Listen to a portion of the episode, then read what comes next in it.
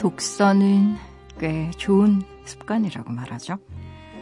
그렇다면 어떻게 해야 책에 취미를 붙일 수 있을까요? 이동진 기자는 말합니다.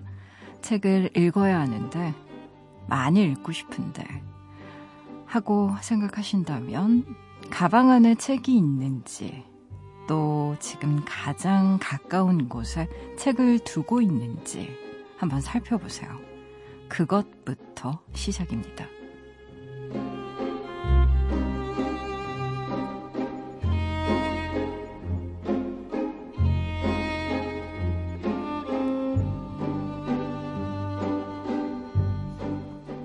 여행하길 원한다면 문을 열고 집 밖으로 나가야죠. 사랑하길 원한다면 만나고 고백해야 합니다. 마음만으로는 아무것도 해낼 수 없어요. 그 곁에 머물러야 결국 배어 될 수 있는 거죠.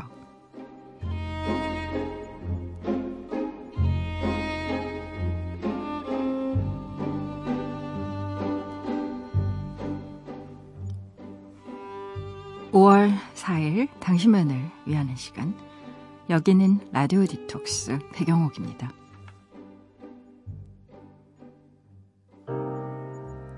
Gotta be somebody's love.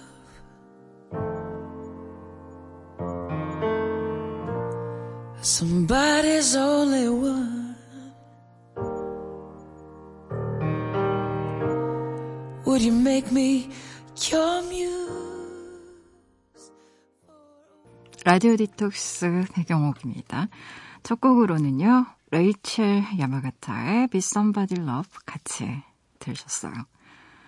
지난밤 그리고 어제 하루 잘 보내셨나요? 저는 라디오 디톡스의 DJ 소설가 배경옥입니다. 음, 그래요. 이동진 기자님 말이 맞죠. 책을 읽고 싶고 또 읽어야 되는데 라고 생각을 한다면 책이 옆에 있어야 됩니다. 중요한 일인 것 같아요. 가방 안에 책을 넣어가지고 다니거나 아니면 침대맡에 책이 놓여져 있거나 어, 뭐 집안 곳곳에 책이 좀 있는 게 좋죠. 책은 책장에만 꽂혀 있는다라는 생각을 좀 내려놓으면 실은 아무래도 눈에 띄면 더 잘 보게 되어 있거든요. 음.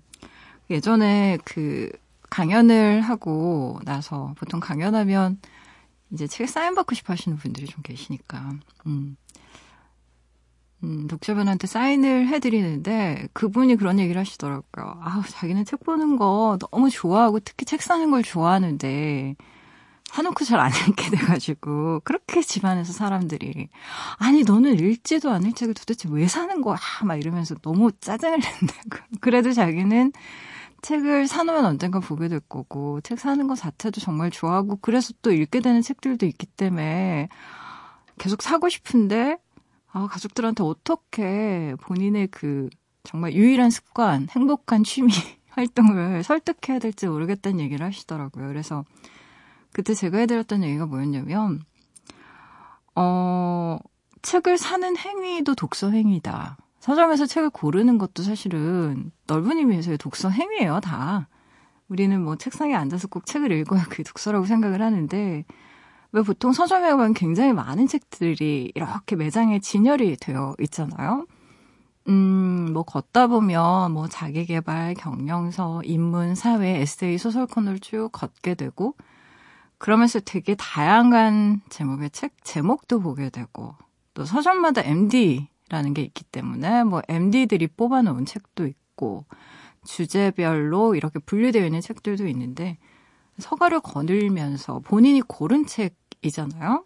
음, 그런 행위 자체가 전부 다 독서에 포함이 되는 거라서 또 책을 읽다가 책을 읽기를 포기한다거나 그만둔다거나 아 이 책은 읽지 말아야겠다라고 생각한다거나 하는 그 모든 행위가요 사실은 전부 다 독서 행위입니다. 우리가 독서라는 걸 그렇게 협소하게 제한할 필요가 없는 것 같아요. 그리고 또 한 가지 드는 생각은 이런 거예요. 제가 최근에 워낙에 강연을 많이 들으러 오시니까 이제 보통 작가들이 책을 내면 이전은 이 정도로 강연을 많이 하진 않았거든요. 근데 최근에는 책을 내면 강연을 하게 되는 경우가 참 많아요. 왜냐면 강연 듣기를 그렇게 원하세요, 독자분들이. 그래서 강연을 많이 들으러 오시는데, 한 가지는 꼭 말씀드리고 싶은 게 있습니다. 뭐, 강연의 형태가 많아요. 뭐 15분짜리 강연들도 있고, 뭐, 굉장히 뭐, 도서관 강연부터, 대학 강연부터 굉장히 다양한 강연들이 있고, 그런데, 어, 뭐, 세계적인 그런 석학들, 뭐 경제학자, 물리학자, 뭐 심리학자들이 나와서 하는 강연들 있잖아요. 15분, 20분짜리 그런 강연들 많이 들으시잖아요. 물론 훌륭합니다. 굉장히 훌륭해요. 근데 어 제가 이제 최근에 어쩌다 보니 그 수전 케인과 댄 에리얼리와 몇 명의 그 석학들 강연을 들었어요. 15분짜리 강연을 들었어요. 근데 강연을 듣기 전에 책을 읽고 들었거든요.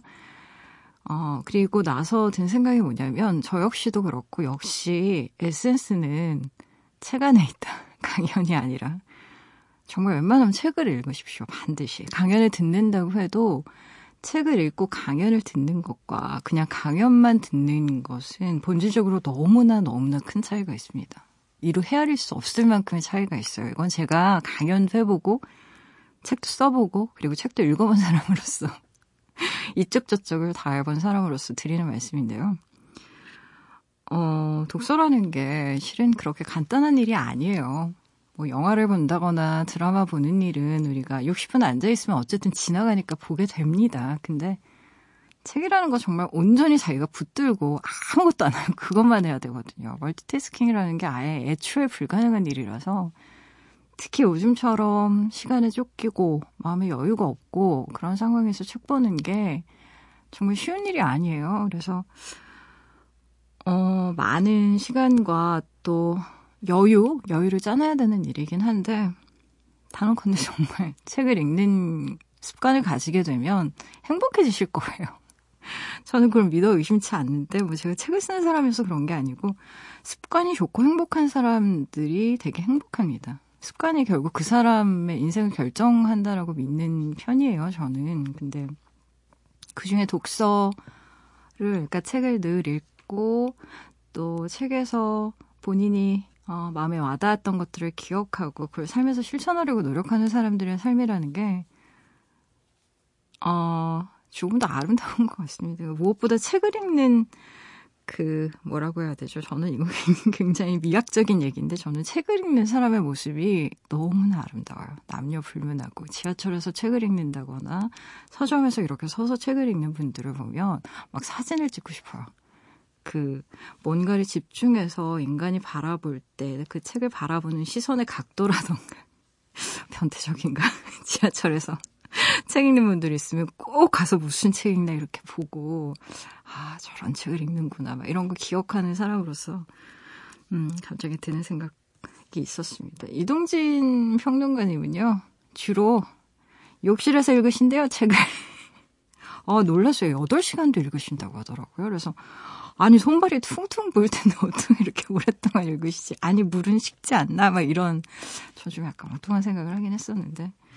본인이 이렇게 좋아하는 공간 안에서 책을 읽는 것도 특별한 것 같아요. 여러분도 한번 정해보세요. 나는 뭐 카페에서 읽는다던가 아니면 뭐 기차 안에서 읽는다거나 뭐 공원 벤치에서 읽는다거나 하는 식으로요. 그럼 재밌을 것 같습니다.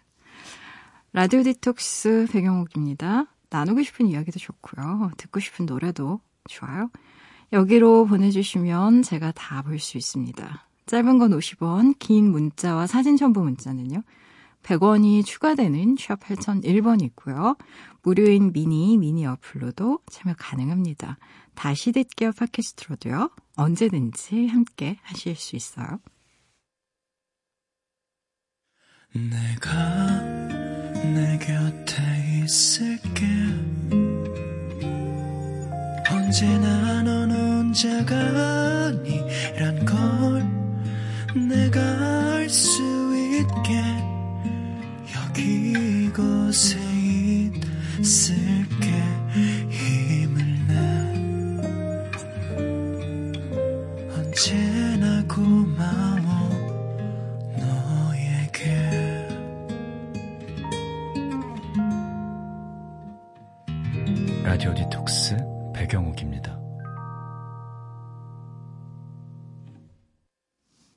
라디오 디톡스 배경옥입니다. 함께하고 계시고요.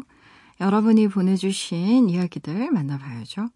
5962님, 백장님은 오래된 친구와 처음으로 다퉜던 날 기억하세요? 20년은 알고 지낸 친구라 싸울 일이 없을 줄 알았는데요. 정말 별거 아닌 사소한 일로 말싸움을 해버려서 며칠째 사이가 어색해요. 사과하긴 했는데 왜 이렇게 마음이 불편할까요? 시간을 되돌리고 싶어요. 라고 적어주셨네요. 아이고. 마음이 불편하시겠다. 그쵸. 근데 사실 우리가 싸우게 되는 게 진짜 별거 아닌 걸로 싸울 때가 더 많아요. 오히려 너무 심각하고 무겁고 진짜 어, 이런 얘기를 어떻게 해야 되지라고 막 며칠 몇 날 고민하면서 얘기하는 것들은 내가 조심하게 되는 게 있어서 그렇게 큰 싸움으로 가거나 큰 갈등으로 가지 않을 가능성이 낮습니다. 음, 부부싸움도 그렇고요. 연인 사이의 그런 다툼도 그렇고 시작은 오히려 굉장히 사소하고 굉장히 아무것도 아니고 뭐 저런 걸 가지고 싸워? 라는 뭐 그런 거 같고 다투게 되는 경우 많은 것 같아요. 음. 어, 20년 친구면 정말 뭐, 그쵸. 배꼽 친구 비슷한 그런 친구인데, 마음 많이 불편하실 거예요. 근데, 싸우기도 합니다. 싸우기도 하고요. 그리고 정말 이유 없이, 아무 이유 없이 생각해 보면, 그냥 자연스럽게 멀어지기도 해요. 신기하죠? 정말. 죽고 못 사는 사이였는데도, 어느 날, 점점점 연락이 뜸해지더니 그냥 자연스럽게 멀어지고. 근데 우리가 이런 것들을 받아들이기가 힘들죠. 정말 한번 그렇게 내가 애착을 가진 대상은 영원히 내 옆에 있어줬으면 하는 마음 누구나 다 가지고 있잖아요. 근데 살다 보니 그렇습니다. 오는 사람이 있으면 또 가는 사람이 있고, 가는 사람이 있으면 또 오는 사람이 있고, 왜 오는 사람, 음, 안 맞고 가는 사람 안 잡는다는 말이 있잖아요. 저는 이게 참 냉정한 말 같았는데, 솔직히 싫어했거든요, 그런 말. 아, 뭐야, 너무 정없다. 이러면서 정말 싫어했는데, 어느새 조금은 이해가 가더라고요. 내가 붙잡는다고 붙잡힐 사람 같았으면 가지도 않았을 텐데, 라는 생각이 들고. 아휴, 음, 속상하시겠다. 근데 화해하셨다고 했으니까 언제 좀 시간 묵히신 다음에 또 툭 터놓고 얘기하면 그렇잖아요. 뭐 원래 사이가 나빴던 관계도 아니고 잘 이렇게 봉합이 될 거예요. 너무 걱정 안 하셨으면 좋겠습니다. 친구분이랑 맛있는 거 드세요. 먹으면서 얘기하는 게 확실히 더 좋은 것 같아요. 음. 2031님, 신청곡이 있어요, 백산, 백장님. 심규선의 꽃처럼 한철만 사랑해 줄 건가요? 라는 노래를, 어, 이렇게 신청해 주셨나요? 노래 같이 들어봐요. 꽃처럼 한철만 사랑해 줄 건가요?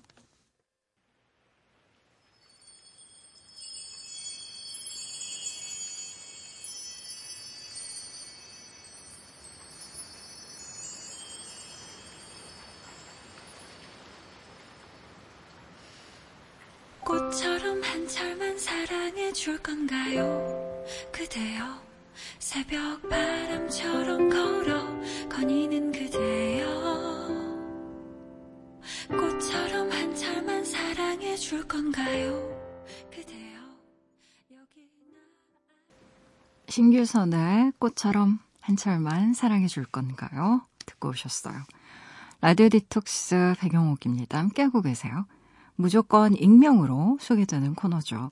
우리끼리 깊은 이야기를 나눠보는 시간, 딥톡스. 오늘의 이야기입니다. Y님이 보내주신 사연이에요.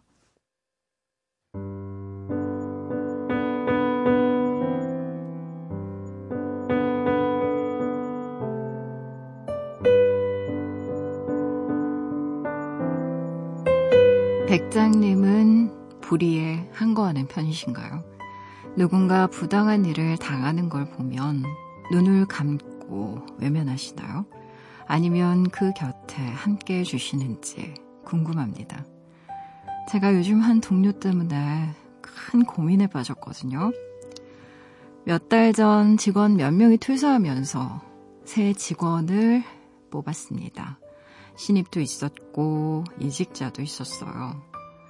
저희 회사는 IT 회사인데요. 신입은 대학을 갓 졸업한 사회 초년생으로 이직자는 전공자로 뽑았습니다. 10년이나 된 베테랑 직원으로 딱 봐도 일을 참 잘하겠다 싶었죠. 아무래도 그게 문제였나 봐요. 비슷한 경력의 오래된 동료들보다 이직자인 새 직원의 손이 더 빨랐거든요. 업무 해결 속도도 빠르고 눈치도 빠르고 그래서 팀장님이 그 직원에게 일을 더 많이 주면서 문제가 생긴 거죠. 사내 왕따라고 하죠. 동료들이 그 직원을 따돌리기 시작했어요. 처음 며칠은 같이 밥도 먹고 커피도 마시고 잘 챙기더니 일을 꽤 잘한다는 걸 알게 되면서 경쟁자로 느꼈나 봐요. 대놓고 인사를 받지 않고 의도적으로 말을 자르고 점심시간에도 그 직원만 빼고 밥을 먹으러 가자고 하더군요. 물론 저는 싫다고 말했습니다. 수습사원도 아니고 이미 정직원으로 입사를 했으면 동료인데 없는 사람 취급 말고 잘 지내는 게 좋지 않겠냐고 얘기를 꺼냈어요. 그랬더니 다들 저에게 그러더군요. 초반부터 길을 죽여놔야 까불지 않는다고 말이에요. 물론 모두가 같은 마음 같지는 않았습니다. 한두 명이 목소리를 높였고 나머지는 그 의견을 따르는 듯 보였거든요. 저는 이 회사에 5년 있었고 그래서 저까지 휘두를 수는 없으니까요. 그걸 잘 알기에 더 당당하게 싫다고 말하는 중입니다. 회사는 회사일 뿐 출근과 퇴근을 반복하면서 일만 열심히 하면 될 텐데요.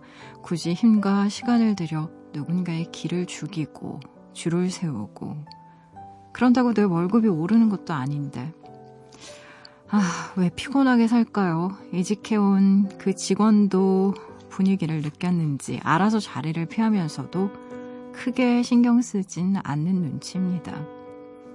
제가 나서서 분위기를 바꿔볼까 싶다가도 꼭 그렇게까지 할 필요가 있을까 싶고요.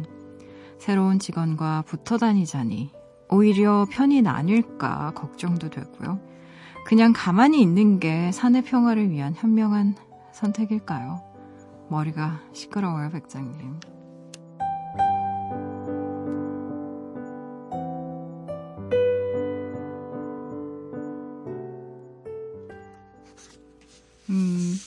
새로운 경력 직원, 사내 왕따 문제로 고민이 많은 분, 네, 사연이에요. 어, 당하는 사람이 별거 아닌 듯이 알아서 자리 피하고 자기 일하면서 별로 신경 안 쓰는 것처럼 보인다고 그렇게 사연엔 적으셨는데, 아닙니다. 절대 아닐 거예요. 굉장히 신경 많이 쓸 겁니다. 그 당하시는 분은. 뭐 보통의 이로 말할 수가 없는 거고요. 그런 경우에 그렇게 신경 안 쓰고 아무것도 아닌 것처럼 그런 사람 없습니다. 저도 제 경험상 그래요. 산의 왕따라는 게 너무나 은밀하고 지능적으로 이루어지기 때문에요. 실은 학계에서조차 사실 규명하고 연구하는 게 힘들다고 호소할 정도예요. 이게 참 심각한 문제입니다. 개인적으로는 음, 서열 문화, 우리나라 특히 조직의 서열 문화 그리고 또 그에 따른 모욕감 주기에 따른 문제 일 거라고 생각을 하는데 이게 뭐 꼭 조직에서만 일어나는 일도 아니에요. 뭐 백화점, 마트, 식당에서도 어, 자주 일어나고 어, 심지어 경비원한테 저는 그 새로운 경비원한테 그게 길들이는 건지 잘 모르겠지만 이런 뭐 이런 말 하시는 분도 봤어요. 어, 당신 대학은 나왔어? 어느 대학 나왔어? 이러면서 아, 정말 믿기 힘든 말이지만. 근데 군대에 가도 하루라도 일찍 들어온 사람이 선임이라는 이유로 늦게 들어온 사람 괴롭히는 경우도 있죠. 음. 소위 길들이기를 하겠다라는 그런 생각, 발상 자체가 어, 제가 보기에는 그 사람의 타고난 심성의 문제도 있겠죠. 그런데 구조적인 경우도 많습니다. 음, 최근에 뭐 너무 시끄럽잖아요. 그뭐 재벌 가족의 값일 때문에 뭐 온 나라가 너무나 시끄럽기 때문에 그리고 모멸감이나 모욕감에 대한 책들을 좀 읽기 시작했어요. 갑자기 관심이 많이 가더라고요. 이게 뿌리가 어디서부터 시작되는 걸까? 라는 생각이 많이 들어서 조금 얘기를 해보자면 그렇습니다. 어, 한국 사회는 이미 모욕 사회예요. 뭐 분노 사회, 불안 장애 사회 하여튼 뭐 규정하는 말이 굉장히 많은데 저한테는 가장 많이 다가오는 말 중에 하나가 모욕 사회입니다. 타인을 모욕하는 것으로 자신의 자존감을 확인하거나 존재감을 확인하는 사람들이 굉장히 많고요. 일상화됐어요. 대표적인 게 인터넷 악플인데요. 제가 최근 자료를 좀 뒤져보다가 이런 걸 발견했습니다. 한국의 게시판 댓글에서요. 악플 대 선플의 비율이 얼마인 줄 아십니까? 4대 1이라는 거예요. 악플이 4, 선플이 1. 근데 일본이 선플과 악플, 악플 대 선플의 비율이 1대 4, 네덜란드가 1대 9인 것에 비하면 정말 우리나라 너무너무나 압도적으로 악플이 많아요. 다른 나라들에 비해서도. 어, OECD가 발표하는 국민 행복지수라는 게 있는데요. 한국 거의 최하입니다. 낮은 행복감이 낮은 자존감으로 이어지는데요. 특히 우리가 압축적인 급성장 이후에 서양처럼 합리적인 어떤 개인주의가 자리를 못 잡았어요. 그래서 공동체는 붕괴되는데 합리적인 어떤 개인주의는 자리 잡지 못한 관계로 자존감의 많은 부분들이 다른 사람을 통해서 인정받는 것에 집중되고 기대게 되는 경향이 다른 사회보다 굉장히 많습니다. 높아요. 그래서 자신과 조금 다른 개인을 틀린 사람으로 치부한다거나 다양한 개성을 인정하는 것에 우리 사회가 굉장히 빈약한 구조를 가지고 있어요. 음, 역사적으로. 그만큼 타인을 어, 업신여기거나 모욕하는 것으로 인정 욕구를 채우는 사람들이 많다라는 뜻입니다. 심각하죠. 이게 한국을 모욕사회라고 부르는 건요. 모욕을 감당하는 일이 생존과 직결되는 사회라는 뜻이기도 해요. 여러분 기억나십니까? 몇 년 전에 매 한 대 300만 원이라고 외친 재벌 자제가 있었죠. 기억나시죠? 어, 모욕을 참는 게 생존이랑 직결되는 게 직장 생활이라고 하면 이게 이 나라가 대체 어떻게 하고 있는 거예요? 응? 모멸감이라는 게 인간 영혼을 가장 파괴시키는 악행인데요. 최근에 일어나고 있는 그 일련의 그 지금 뭐 제가 뉴스 보니까 비밀의 방까지 탄로나가지고 관세청에서 조사 나오고 지금 을들의 반격이라고 해서 그동안 모멸감을 참았던 직원들이 막 하나둘씩 터트리고 있는데 이게 단순히 어, 뭐 갑질해서 물러나는 문제로 끝날 것 같진 않아요. 그렇죠. 이번에는 음, 뭔가 한번 끝까지 가볼 것 같은 그런 분위기가 있거든요. 직장 내 왕따 문제 정말 심각한 문제입니다. 어, 대개는 직장 내 왕따가요. 내부 고발자나 뭐 이를테면 성추행이나 이런 것들에 대한 고발자에게 가해지는 경우가 많죠. 근데 이 사연만 놓고 보면 새로운 분이 팀장에게 능력을 인정받고 업무를 빠르게 많이 맡고 있기 때문에 생긴 일이라 약간 좀 다른 해석을 내놓으면 이래요. 우리 조직 문화가 어, 수평적이지 않고 좀 수직적이긴 하죠. 그래서 종종 일어나는데 어, 사회학자들은 그렇기 때문에 평등이라는 가치가 우리 사회에 미치는 영향이 광범위하다는 연구 결과 많이 발표해요. 이게 평등하지 않다라는 게 도대체 조직 내 왕따랑 무슨 상관이 있을까 싶으시겠지만 상관이 많습니다. 특히 회사의 경우에 서열에 따라서 사람들의 건강이 3배까지 차이가 난다는 연구 결과가 있어요.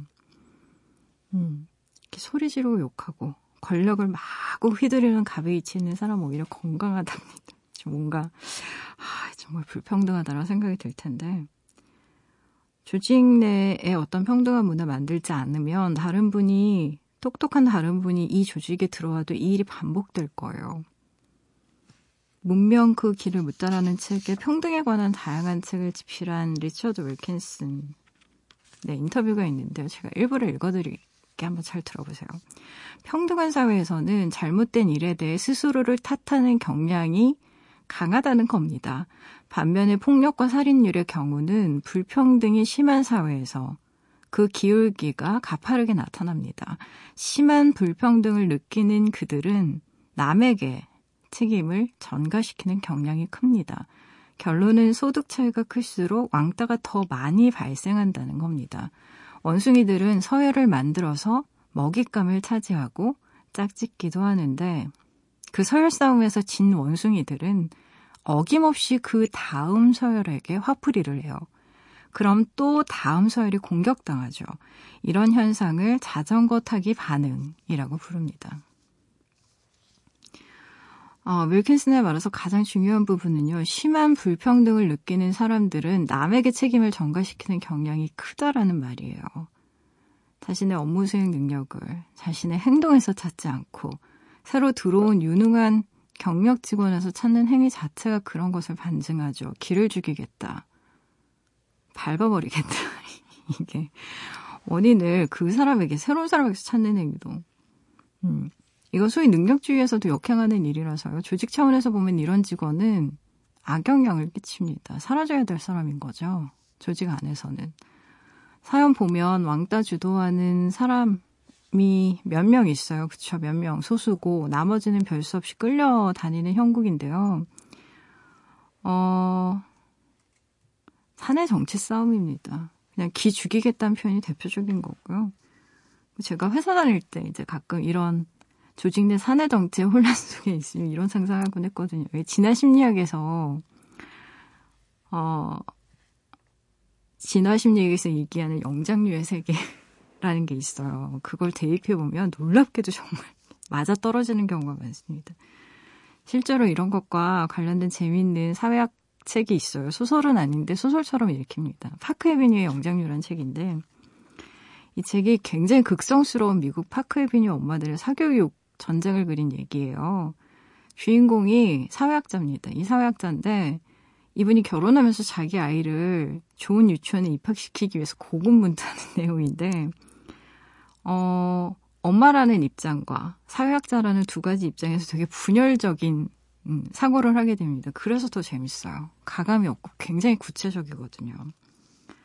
제가 정확한 상황을 알 수가 없어서 이 문제에 대해서 구체적인 조언을 드리는 건 좀 힘들 것 같아요. 근데 참고할 만한 문장이 있어서 제가 얘기를 드리면, 어, 이미 유치원에 입학한 극성스러운 엄마들로부터 경계와 왕따에 시달리던 저자가 유치원 복도에서 우연히 마주친 한 남자와 대화하는 장면에서 시작되는 문장이에요. 지금 틀어드릴 문장이.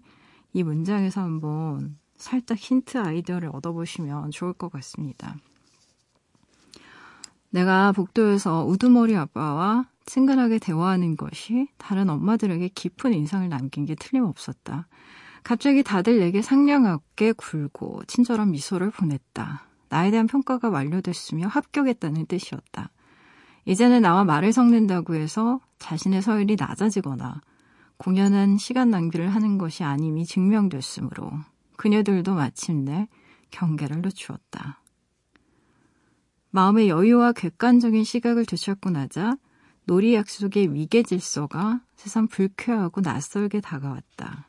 그건 일부 부모와 일부 아이들이 나머지보다 더 가치 있다고 생각하는 속물근성의 결과물이었다.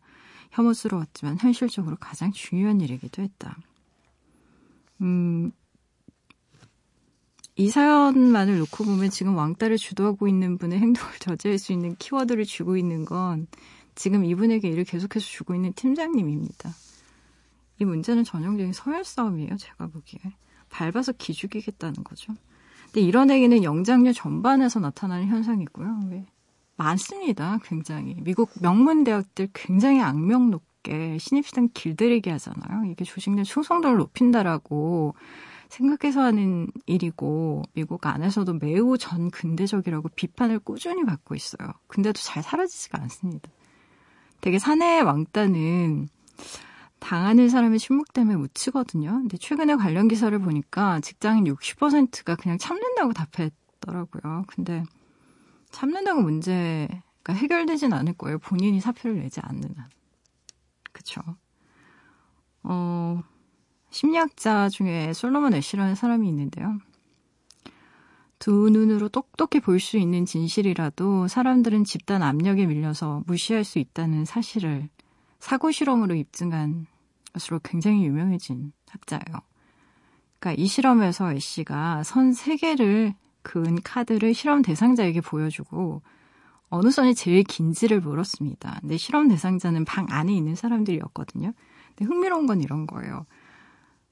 사람들은 자신이 모르는 그러니까 이 사고 실험 안에서 내시의 동료들이죠. 일부러 투입된 사람들이에요. 그 사람들이 전혀 틀린 답을 똑같이 얘기하니까 분명히 자기가 정답을 말해놓고도 답을 바꿔버려요. 내가 틀렸나? 내가 잘못 본 건가? 분명히 본인이 분명히 정답을 말했는데도 다른 사람이 똑같이 저게 더 길어요라고 잘못된 답을 말하니까 이 사람이 흔들리는 거예요. 그러면서 아, 내가 잘못 생각한 것 같다. 이러면서 정답을 바꿉니다. 놀랍게도.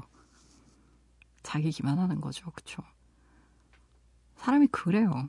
사내 왕따에서 제일 심각한 문제는요. 지금 그 상황까지는 안 나갔을 건데요. 이 상황이 더 심각해지면 어떤 일이 일어나는지 아십니까? 분명히 거짓 소문이 유통될 겁니다. 사내에서. 단순히 그냥 애들처럼 밥 먹는데 안 끼워주고 괜히 무시하고 틱틱거리고 이런 걸로 안 끝나요. 사내 왕따라는 건 심해지면 가해자들이요 소문을 만들어요. 그래서 괴롭힙니다. 유통시켜서 자신들의 정당성을 확보하기 위해서 거짓 뉴스 만들어내는 거예요. 그리고 이건 정말 타인의 영혼을 파괴하는 행동입니다. 인생 길어요. 처음에야 타인을 조종하고 흔드는 것에서 존재감 느끼고 모욕 주는 것으로 쾌감 느낄 수 있겠지만요. 그게 영원하지 않습니다. 많은 것들이요. 부메랑이 돼서 돌아와요. 그리고 특히 애초에 자신의 판단을 믿지 못하고 아, 저건 잘못된 일이잖아 라는 판단을 믿지 못하고 몇 명의 선동가들에게 휩싸여서 이끌려간 사람이라면 후회가 더 큽니다. 제가 애쉬의 실험에서 가장 의미 있다고 생각하는 부분은 사실 이 절망적인 파트가 아니라 우리가 얼마나 자신의 생각을 빨리 바꾸는, 빨리 바꾸는지. 다른 사람이 다 그렇게 생각하면 내 생각이 맞는데도 바꿔버린다라는 거잖아요. 이 실험의 결과가. 근데 이 솔로몬 애쉬가 한 가지 사실을 더 밝혀냅니다. 이 사람이 이야기하길 그래요. 한 사람의 반대 목소리가 상황의 흐름을 바꿀 수도 있다는 걸 발견해요. 훗날. 집단에 속한 단 한 사람이 진실을 고수하면서 주장을 굽히지 않으면요. 다른 실험 대상자들은 그 주장을 믿는 경향이 강해졌어요. 바로 그 단 한 사람이 정말 중요한 겁니다. 제가 언젠가 밑줄사용법에서 우리의 민주주의거든 이런 책 소개드린 적 있잖아요.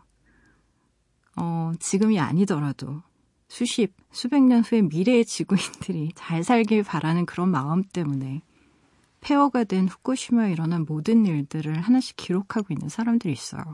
세상에 그런 사람들이 있습니다, 정말로. 노예제 폐지되고 여성들에게 참정권 생기고 우리가 지금 가지고 있는 인권에 대한 감수성이 달라진 것도 바로 이런 사람들 때문이거든요. 광야에서 홀로 외치고 있는 사람들. 음.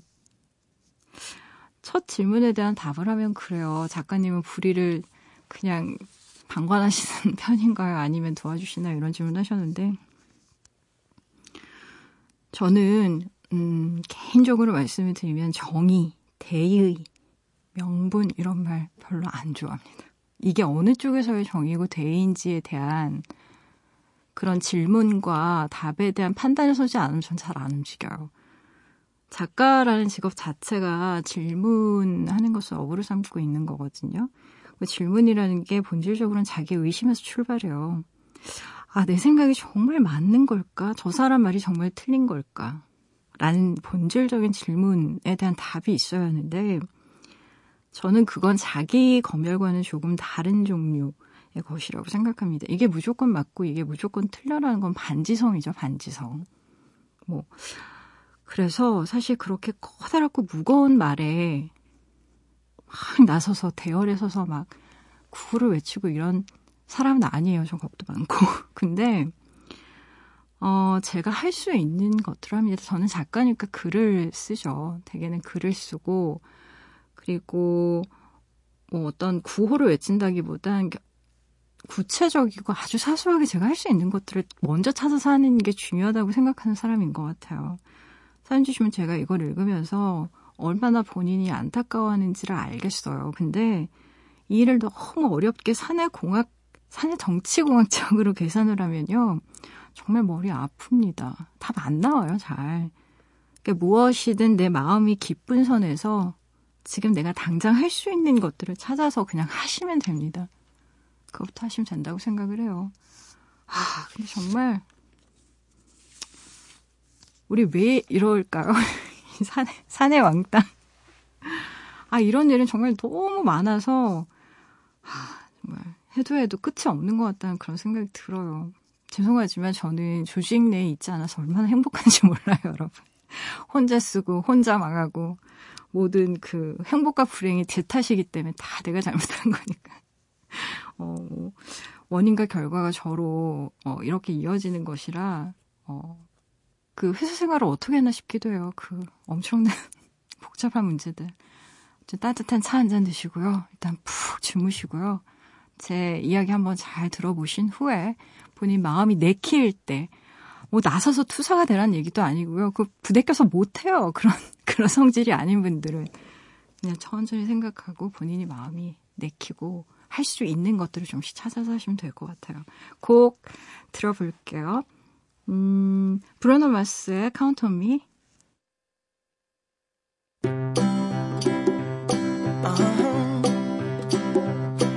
If you ever find yourself stuck in the middle of the sea, I'll sail the world to find you. 브루노 마스의 Me 듣고 오셨어요. 라디오 디톡스 배경옥입니다. 함께하고 계세요. 포털 사이트에 라디오 디톡스 배경옥입니다. 치시고요. 홈페이지에 들어오시면 딥톡스 게시판이 있습니다. 언제든 이야기 올려주실 수 있게 게시판은 늘 열려 있으니까요.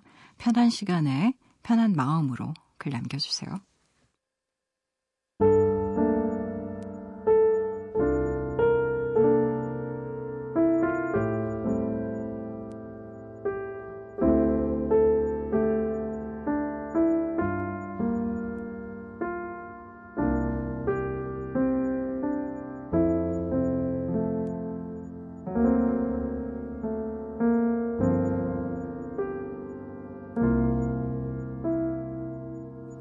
라디오 디톡스 배경옥입니다. 사연 하나만 더 볼까요? 이수정님. 대학생 딸아이가 남자친구하고 여행을 가고 싶나 봐요. 아빠도 허락했고 저도 괜찮다곤 했는데 왜 이렇게 걱정될까요? 믿고 보내야겠죠? 라고 얘기하셨네요. 허락받는 이 딸아이, 아, 정말 건강하다. 보통 속이고 가는데. 이수정님, 어, 따님 잘 키우셨나요? 이런 거 부모님한테 허락받고 여행 가는 친구 없어요. 요즘에 누가, 뭐, 아, 대충 막, 어떻게 스토리를 막 만들어 가지고 부모님 속이고 그냥 떠나잖아요. 아, 걱정하시지 마시고요. 그냥 믿고 보내드려도 됩니다. 저는 그렇게 생각해요. 걱정하지 마시고요. 노래 들을까요? 오경진님의 신청곡이나요? 프롬의 좋아해.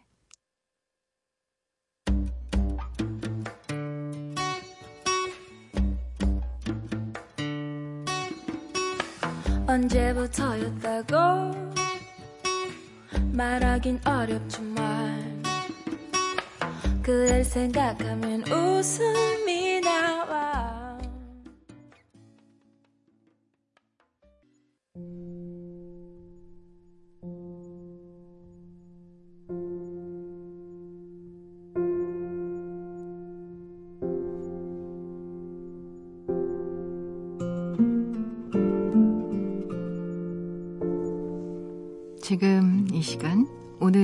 살고 있는 그대를 위해 밑줄을 그었어요.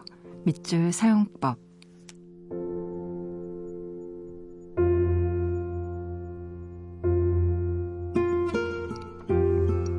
레드우드를 보니까 안개 생각이 났어요. 이렇게 키가 큰 나무들은 땅에서 물을 끌어올리는 게 꽤 힘들어요. 그래서 위쪽은 안개로 수분을 공급받죠. 레드우드는 안개를 먹고 자라요.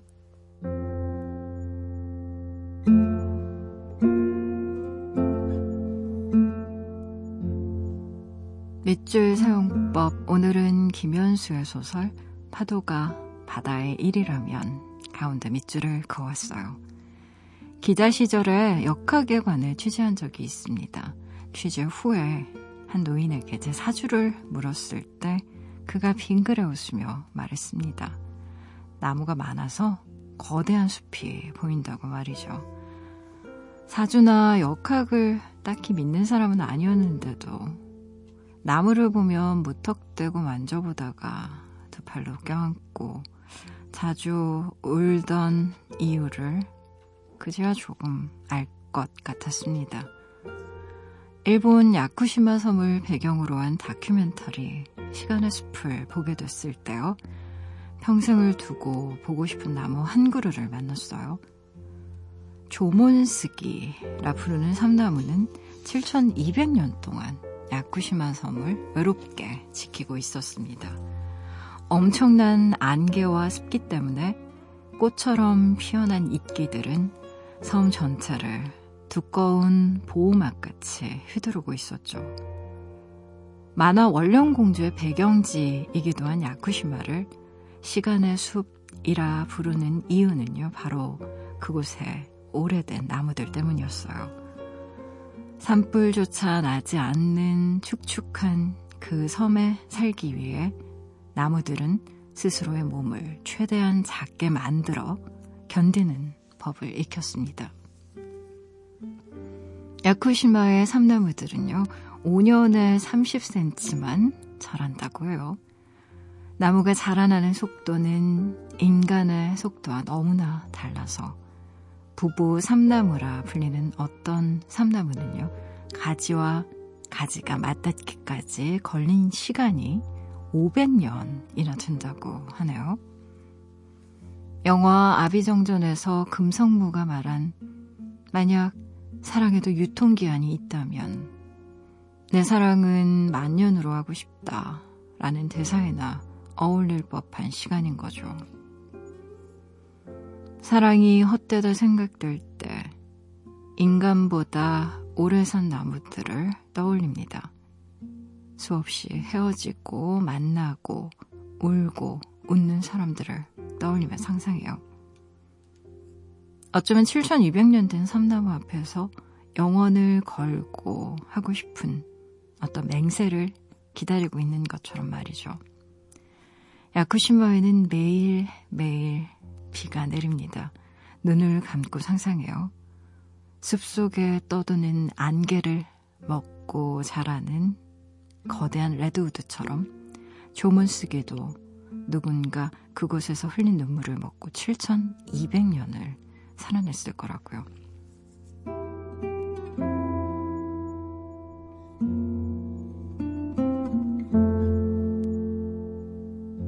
오늘 끝곡으로 엔야의 Maybe Be 같이 들으시고요. 지금까지 라디오 디톡스 배경옥이었습니다.